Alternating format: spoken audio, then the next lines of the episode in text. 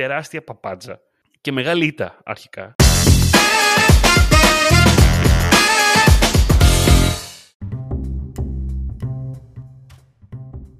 Καλησπέρα, Digital Jam.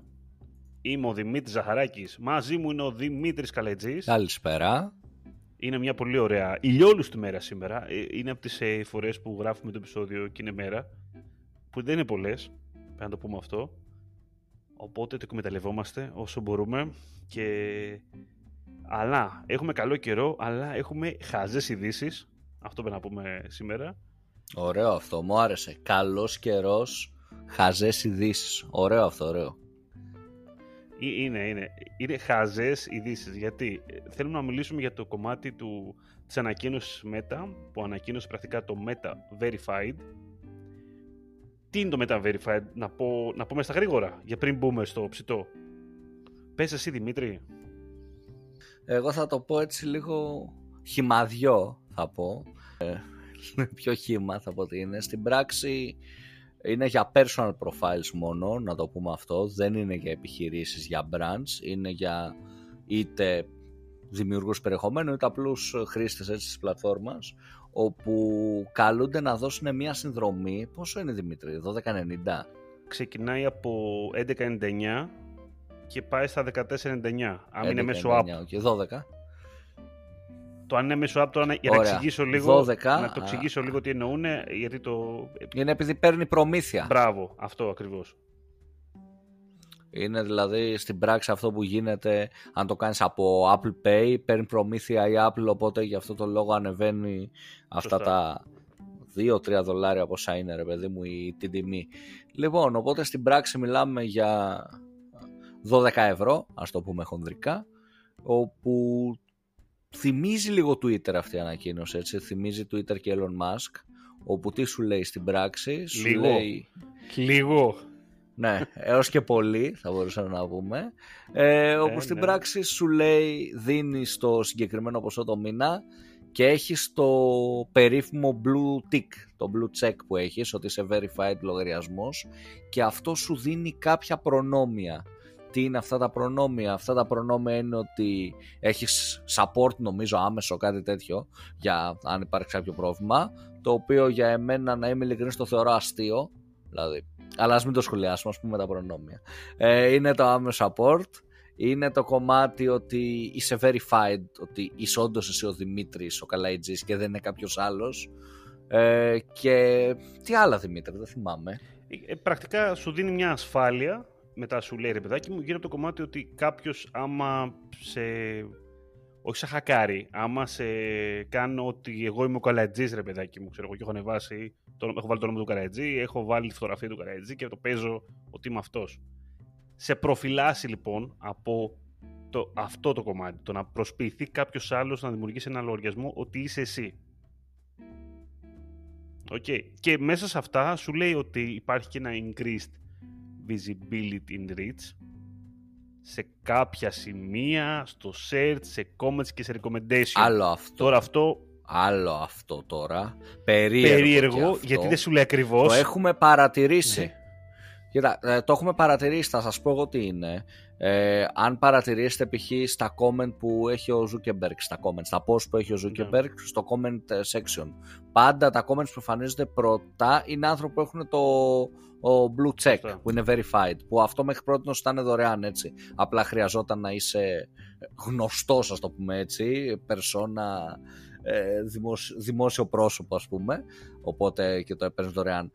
Αν δείτε δηλαδή τα σχόλια που είναι πάνω, τα top comments είναι αυτά. Ή αν ψάχνεις για κάποιον Δημήτρη Καλαϊτζή και γράφεις Δημήτρης K πριν γράψεις το ολόκληρο, τα προφίλ ας πούμε που θα βγουν μπροστά στην αναζήτηση θα είναι αυτοί που θα έχουν και το συγκεκριμένο έτσι το, το μπλε check. Οπότε κάπως έτσι αυτή είναι η λογική ότι επειδή είσαι verified η πλατφόρμα προωθεί περισσότερο σε ένα group που είναι και έτσι της μόδας ε, τα group στο facebook σε ένα group θα φανείς έτσι και ακόμα ε, ε, ακόμα περισσότερο π.χ. Ε, νομίζω αυτή είναι η λογική. Ναι, αυτή είναι η λογική γενικότερα. Ε, εν μέρει πιο πολύ αυτό που δώσαν και περισσότερο ας πούμε πάθος στην ανακοίνωση είναι το κομμάτι της ασφάλειας. Ε, αυτό εγώ είδα περισσότερο να δίνει έμφαση. Τέλος πάντων, αυτή είναι η ανακοίνωση. Μοιάζει πάρα πολύ με το κομμάτι του Twitter. Μην, μην ξεγελιόμαστε. Υπάρχει ένας παράγοντας ότι αυτό θα δοκιμαστεί τώρα, νομίζω, Νέα Ζηλανδία, Αυστραλία πρώτα. Αν δεν κάνω λάθος. Κάπως θα γίνει μια δοκιμή. Θα τρέξει rollout εκεί πέρα. Μπορεί να έχει τρέξει ήδη, έχει ξεκινήσει. Ή τώρα το Μάρτιο, τέλος πάντων. Έχει ξεκινήσει, νομίζω. νομίζω. Έχει ξεκινήσει από ό,τι θυμάμαι. Λοιπόν, ε, και αφού είπαμε τώρα την είδηση, την, ε, γιατί θεωρούμε ότι εμείς ότι είναι λίγο χαζή είδηση τώρα αυτό. Γιατί είναι λίγο προβληματικό αυτό. Ενώ ότι είναι προβληματικό ότι μια πλατφόρμα όπως η Meta με τα προβλήματα που έχει από το παρελθόν στο κομμάτι της ασφάλειας και συνεχίζει να έχει σε πολλά πράγματα ε, να βγαίνει και να λέει ότι για να σε προφυλάξω για να νιώθεις ασφαλής σε μένα πλήρωσε το μήνα μία συνδρομή. Και τι θα κερδίσεις από αυτό εσύ; Θα κερδίσεις ότι θα είσαι ασφαλής να μην πέσει θύμα ενός κακόβουλου ας πούμε χρήστη ρε παιδάκι μου ο οποίος θα πάει και θα τραβήξει, θα χρησιμοποιήσει τα στοιχεία σου, θα προσποιηθεί ότι είσαι εσύ και ούτω καθεξής και τέτοια. Ή και στη τελική, επειδή εγώ είμαι γνωστός, θα πέσω θύμα ότι κάποιοι θα νομίζουν ότι ο Ζαχαράκης σωστός είναι ο άλλος και όχι εγώ. Αυτό, OK. Okay. Αυτό το, λοιπόν τώρα το κομμάτι της ασφάλειας, εγώ το θεωρώ τεράστια παπάτζα εκ μέρους του Meta. Και μεγάλη ήττα αρχικά. Είναι σαν, γιατί είναι σαν να λέει, παιδιά, δεν μπορώ να σας ε, κάνω τίποτα, δεν μπορώ να προφυλάξω την κατάσταση, πληρώστε με για να το κάνω. Εντάξει, είσαι λίγο υπερβολικός εδώ. Και είσαι λίγο υπερβολικός σου... εδώ, Δημήτρη. Πρέπει να ε, πούμε. Γιατί δεν, δεν, σου λέει, δεν σου λέει ότι μόνο αν πληρώσεις έχεις έτσι ε, κάνει secure το να μην κάνει κάποιος impersonate εσένα, να μην υποδηθεί κάποιος ένα στα social. Σου λέει απλά πληρώνοντας, έχεις ακόμα ένα ναι. layer ε, για πιο άμεσο support, έχεις ακόμα ένα layer επειδή είσαι verified ο Δημήτρης να μην χρειάζεται. Ποια είναι η λογική τώρα, επειδή δεν είναι όλα τα profile στο Facebook verified με ταυτότητα. Έτσι, δεν είναι όλοι οι χρήστες. Οπότε, αν υπάρχει ο Δημήτρης mm. Καλέτζη στο ένα προφίλ και ο Δημήτρης Καλέτζη δύο προφίλ και οι δύο που λέγονται Δημήτρης Καλέτζη, ο άλλος μπορεί να λέγεται Κώστας Καλέτζη ή Κώστας κάτι άλλο, δεν χρειάζεται να έχουν το ίδιο όνομα.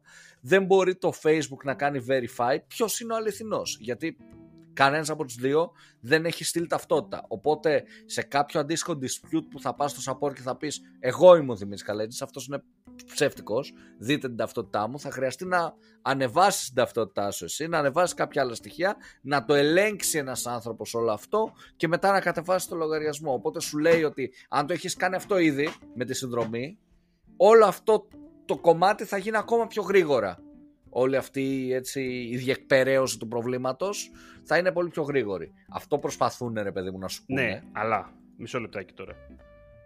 Αρχικά το κομμάτι της ε, ταυτοποίησης δεν είναι κάτι το οποίο δεν υπάρχει στο, στο διαδίκτυο και στα, δεν θα πω τα social media, έτσι, στο ίντερνετ σήμερα. Κάνουμε ταυτοποίηση γενικότερα πολλές φορές πλέον στη ζωή μας για, τις, για μια τράπεζα που θα αναγραφτούμε, για μια υπηρεσία θα κάνουμε ταυτοποίηση. Εδώ λοιπόν μου λέει ότι καταρχήν για να κάνω ταυτοποίηση, που πρέπει να κάνω, γιατί αλλή μονό μας, δηλαδή άμα σου λέει τα πράγματα, τα πράγματα είναι σοβαρά με λίγα λόγια, ε, πρέπει να πληρώσω. Δημητρή, με συγχωρείς τώρα. Καταλαβαίνετε τι, τι εννοώ. Εδώ, εγώ εκεί βλέπω πρώτα τη τρολιά της υπόθεσης.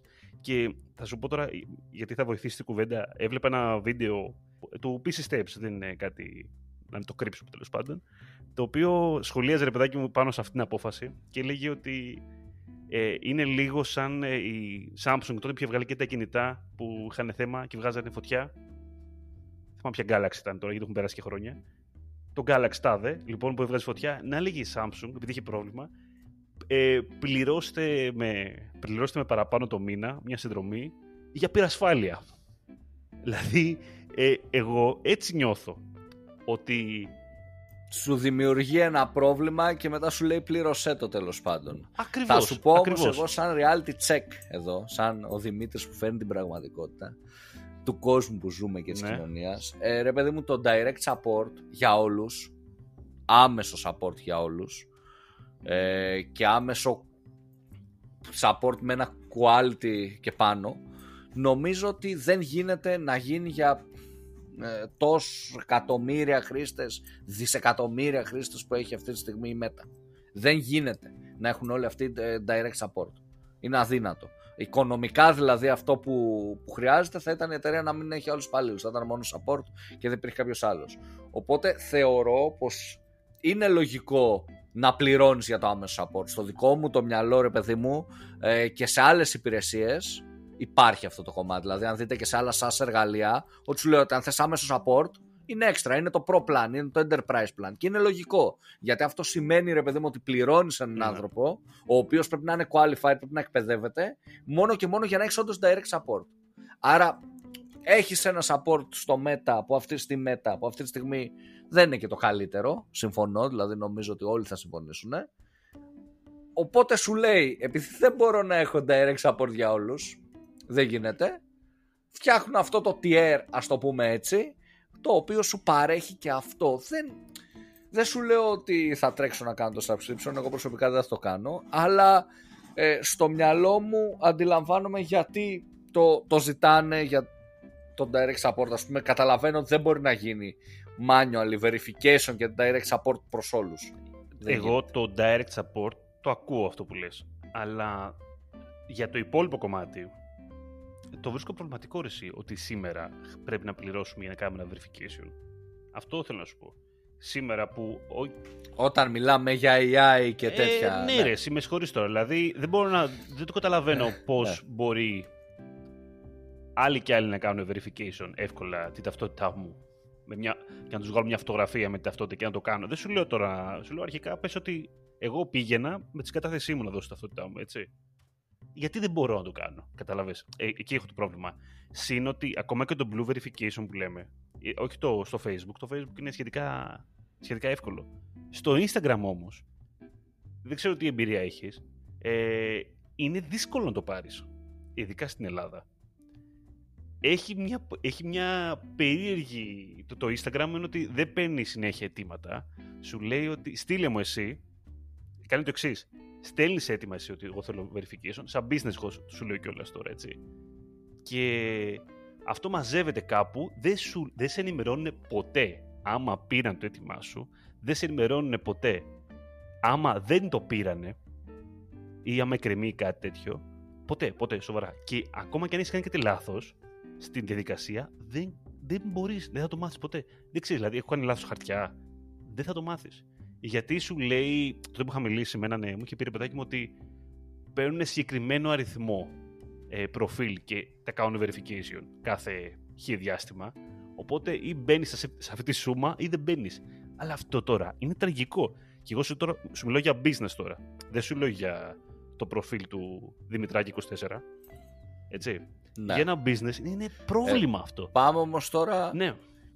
Εγώ θεωρώ ότι είναι ανούσιο και θα σου πω τι εννοω Ε, το, η ουσία του blue verification, του, του blue check, ας το πούμε έτσι, που έβλεπες στα profile τόσο σε facebook, προσωπικούς λογαριασμούς ας πούμε έτσι και σε instagram, ακόμα και σε επαγγελματικούς δεν έχει σημασία. Η ουσία του, του blue check ήταν ότι μπορούσαν να το πάρουν λίγοι. Και τι εννοώ, ότι όταν έβλεπες έναν χρήστη να έχει το verification, έλεγες πω αυτός έχει το verification, ρε παιδί μου. Πήρε το verification.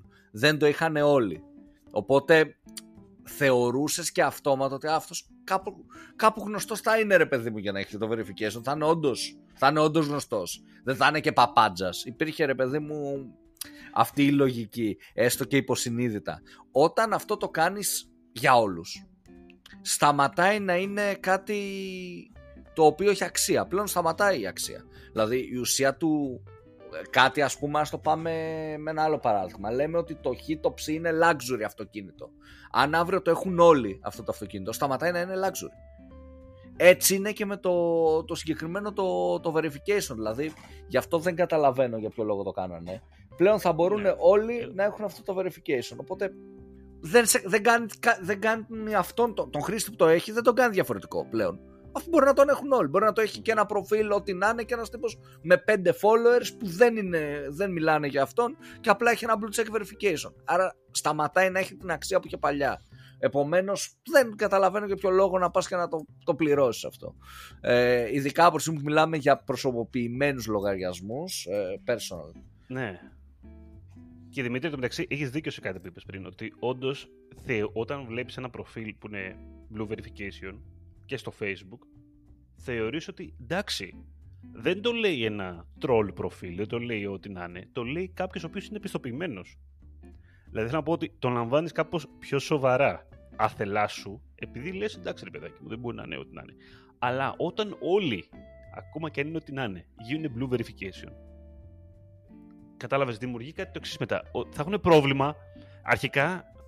Θα έχουν πρόβλημα αρχικά όσοι δεν έχουν, γιατί έτσι λειτουργεί το σύστημα στο τέλος της ημέρας, έτσι.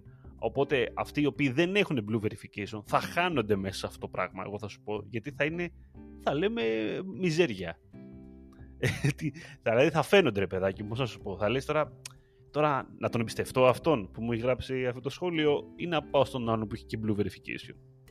Δεν ξέρω, είναι προβληματικό. Κοίτα, ο μόνος λόγος που έγινε, εγώ καταλαβαίνω, είναι ότι είναι να, να δημιουργήσουν ένα συνδρομητικό μοντέλο για έσοδα στη Meta που, OK, okay, έχει τα προβλήματά της, γενικά, εκεί πέρα.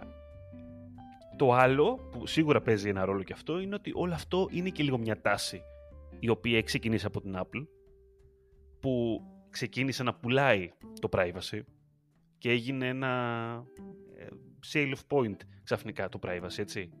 Δεν αγοράζω απλά ένα iPhone, αγοράζω ασφάλεια αγοράζω VPN, αγοράζω το αυτό με το email που κάνει η Musk και πάμε πώς το λέγανε, αγοράζω το να κάνω block τα tracking και τα cookies και εκείνο και τ' άλλο. Οπότε έχουμε περάσει μια τέτοια εποχή. Αυτό, αυτό νομίζω, δηλαδή που προσπαθούν για να, να, να αρμέξουν την αγελάδα και από αυτό το κοινό. Γιατί όντως υπάρχει αυτό το κοινό, άμα το βάλεις κάτω. Έτσι. Αγοράζει iPhone. Υπάρχει ένα ποσοστό που αγοράζει iPhone για αυτό το λόγο. Όχι στην Ελλάδα. Ναι, αλλά υπάρχει. Συμφωνώ σε αυτό το κομμάτι. Απλά πιστεύω ότι αν το απλοποιήσουμε λίγο, γιατί το έκανε αυτό η Meta, ε, θα δούμε ότι έχει να κάνει λίγο ότι το revenue, το nudge ας πούμε πέφτει, δεν πηγαίνει σύμφωνα με τα predictions τους κτλ. κτλ. Οπότε χονδρικά είναι ακόμα ένα ξέρεις, revenue, revenue source, ακόμα μια πηγή εισοδήματος στο τέλος της ημέρας που μπορεί να την ε, που την ε, χρησιμοποιεί ας πούμε για να έχει παραπάνω τζίρο. Τόσο απλά ε, εγώ πιστεύω ότι είναι κάτι τέτοιο το οποίο βέβαια μπορεί και να δουλέψει με την έννοια ότι κάποιοι χρήστες θα έχουν όντως βελτιωμένο support και θα μπορούν όντως να, να βγάλουν άκρη ρε παιδί μου σε επίπεδο έτσι σε personal επίπεδο. Βέβαια να είμαι ειλικρινής θεωρώ ότι το direct support έχοντας direct support ας πούμε στο business manager που έχει αυτή τη στιγμή μετά που έχεις direct support να μιλήσεις, δεν νομίζω ότι σημαίνει ότι θα βρεις και λύση. Δηλαδή, άλλο το ότι έχεις τη δυνατότητα άμεσα να μιλήσεις ένα support και να σου απαντήσει μέσα από ένα chat, αυτό δεν σημαίνει ότι θα σου απαντήσει και θα σου βρει τη λύση. Σημαίνει ότι απλά θα σου δώσει μια απάντηση. Αυτή δεν σημαίνει ότι θα σε βοηθήσει στο να, να βρεις κάποια λύση. Ναι, γιατί στις περισσότερες φορές το πρόβλημα που υπάρχει με το support στη Meta είναι ότι μιλάς με έναν άνθρωπο, ok, αλλά αυτός ο άνθρωπος σου λέει ότι εγώ είμαι μέχρι εδώ. Από εδώ και πέρα είναι άλλο τμήμα, είναι άλλος ε, υπάλληλος. είναι το support το technical, το support τον ετάδε και σε στέλνει λοιπόν σου κάνει ένα ticket στην καλύτερη περίπτωση με έναν άλλο Άρα εδώ πάμε σε άλλο τέτοιο. Τι; Πάμε σε, ένα, σε μια άλλη απορία εδώ. Πόσο direct όντως θα είναι το support; Όταν ρε παιδί μου αυτός που θα μιλάς, ε, η λογική και η εμπειρία μας μέχρι τώρα μας δείχνουν ότι αυτός που θα μιλάς δεν θα έχει το 100% της εξουσιοδότησης το να κάνει τα πάντα και θα υπάρχουν και άλλες σαμπομάδες οι οποίες σαμπομάδες δεν θα έχουν ε, δυνατότητα για direct support απλά θα δουλεύουν και θα σου στέλνουν και θα επικοινωνούν μαζί με email πόσο λοιπόν direct είναι το support που θα σου δίνει; Αν δεν λυθεί η παθογένεια του πολύ segmented και των πολύ περιορισμένων αρμοδιοτήτων στο chat support, το ότι μπορείς να μιλήσεις άμεσα με κάποιον, at the end of the day δεν σε βοηθάει πουθενά. Στο τέλος της ημέρας το ίδιο πράγμα θα συμβαίνει έτσι ξανά και ξανά.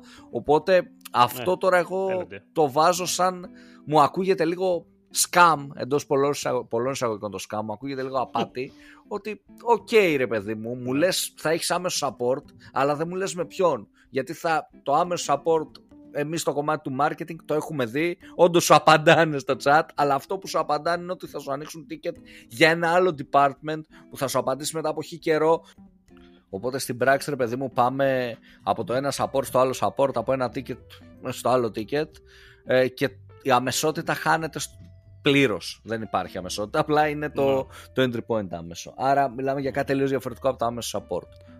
Ε, Πάντως να σου πω ότι αν μιλούσαμε σήμερα για ένα είδος υπηρεσίας που πληρώνουν τα business, ας πούμε, και ήταν να δίνουν, εγώ σου λέω 25, εγώ σου λέω και 40 ευρώ το μήνα.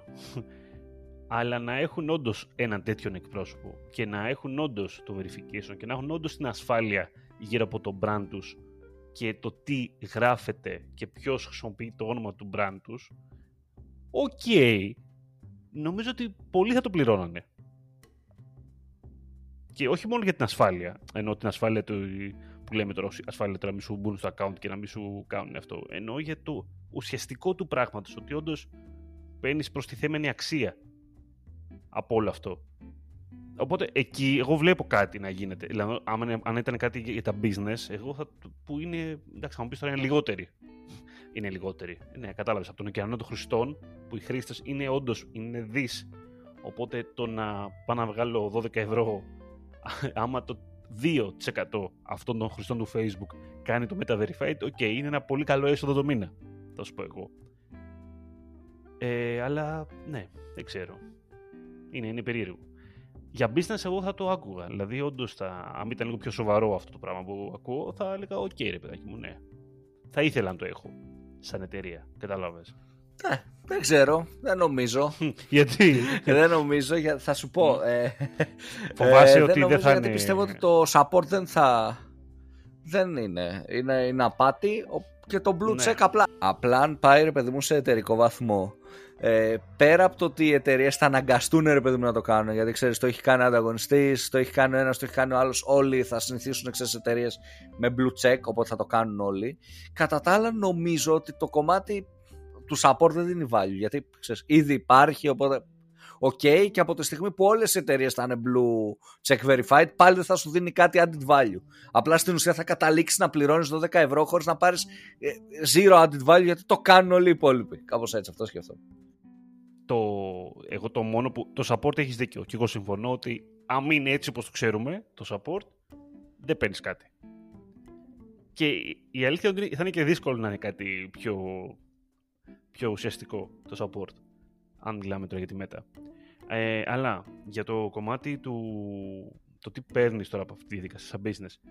Εγώ αυτό που θα ήθελα ας πούμε, να πάρω είναι το κομμάτι αυτό που υποτίθεται, δεν ξέρω πώς ισχύει, ισχύει και με το verification. Δηλαδή ισχύει ότι δεν θα ανησυχώ για το brand μου ότι κάποιος ε, έχει βάλει το όνομα του brand μου, ξέρω εγώ, και κάνει διαγωνισμούς giveaway στο Instagram.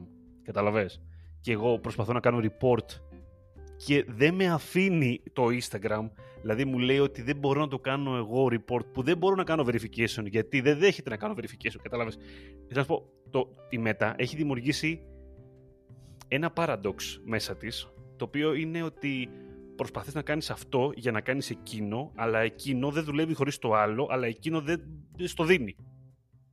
Αυτό συμβαίνει τώρα μπορεί να συμβαίνει για πάντα. Και είναι και το κομμάτι ότι, που σου λέω, οπότε μοιάζει λίγο και το Meta Verified για τους χρήστες τώρα, μοιάζει λίγο σαν το, το καρότο και το μαστίγιο, ρε παιδί μου. Δηλαδή το, το μαστίγιο είναι ότι άμα δεν το κάνεις μπορεί να μην είσαι ασφαλής, ε, κάντο για να είσαι ασφαλής. Πλέον το μήνα. Ε, αυτό ενώ και, σαν, και ηθικά μου φαίνεται λιγάκι Κατάλαβες, μου φαίνεται λιγάκι αειδιαστικό ρε παιδί μου. Αυτό το κάνει μια εταιρεία. Ε, είναι, νιώθω, λίγο, άβ, νιώθω λίγο άβολα, ρε παιδί μου. Κατάλαβες ότι η εταιρεία τώρα είπε ότι είναι καλή ιδέα αυτό, ας πούμε. Άρα τι, δεν θα μας προφυλάξει τους υπόλοιπους που δεν θα πληρώνουμε; Μήπως να φύγουμε, να πούμε αλλού; Δεν ξέρω. Ναι, απορώ πώς αυτές οι ιδέες παράλληλα λειτουργούν καλά για, τους με, για, τους με, με, ξέρεις, για τις μετοχές που ανεβαίνεις στο χρηματιστήριο μετά από αυτά. Ενώ θα μπορούσε να πάει ανάποδα. Αλλά ε, το χρηματιστήριο είναι άλλο πράγμα. Ε, θα δούμε. Θα δούμε τώρα πώς θα πάει, ρε παιδί μου. Θα δούμε πώς θα πάει. Είναι πηγή εσόδων. Εγώ το βλέπω ξεκάθαρα ναι. για πηγή εσόδων. Δεν μου φαίνεται δηλαδή ότι έχει να κάνει με οτιδήποτε άλλο. Mm. Είναι ξεκάθαρα απλά ότι ξέρεις κάτι, τα έσοδα δεν είναι όπως περιμέναμε. Οπότε αυτό που κάνουμε είναι ένα, δύο, τρία. Τέλος. Είναι μέχρι να, μέχρι να αποτύχει. Είναι μέχρι να αποτύχει αυτό, καταλαβες, και να όντως εσύ να έχει κάνει verified και να σε κάνουν υποκλοπή στοιχείων, να κάνεις μήνυση του Meta, κάτι εκατομμύρια, ε, και μετά θα το αποσύρουν. Λέει, άστο καλύτερα, δεν, δεν μας πάει. δηλαδή, αν, είναι, αν είναι να τρώμε πρόστιμα, άστο, δεν. Καλύτερα πάμε όπως ήμασταν πριν. Λοιπόν, αυτά νομίζω μπορούμε να κλείσουμε Δημήτρη. Να πούμε ότι ε, μας ακούτε σε Spotify, σε Apple και Google Podcast, αλλά όχι, δεν θα το πω. Ξέρετε κάτι, μη μας ακούτε από Google Podcast. Όχι, όχι, μας ακούτε καν. Λοιπόν, και επειδή το είχα πει στο προηγούμενο επεισόδιο και θα το συνεχίσω, έρχεται YouTube Music, Δημήτρη. Και θα μπουν τα podcast. Ε, οπότε εγώ θα προνοήσω και θα πω ότι μας ακούτε, από τώρα θα το πω εγώ, έτσι περίεργος έτσι, για να το ακούσουν μετά και να λένε, μαλάκα, πώς πρόλαβε αυτός, ρε; Λένε, τι έγινε εδώ πέρα; Τα λέω, τι ξέρω μας ακούτε σε Spotify, Apple και YouTube.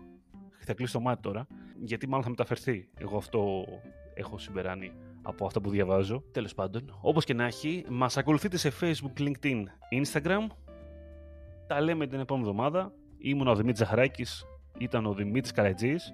Καλή συνέχεια.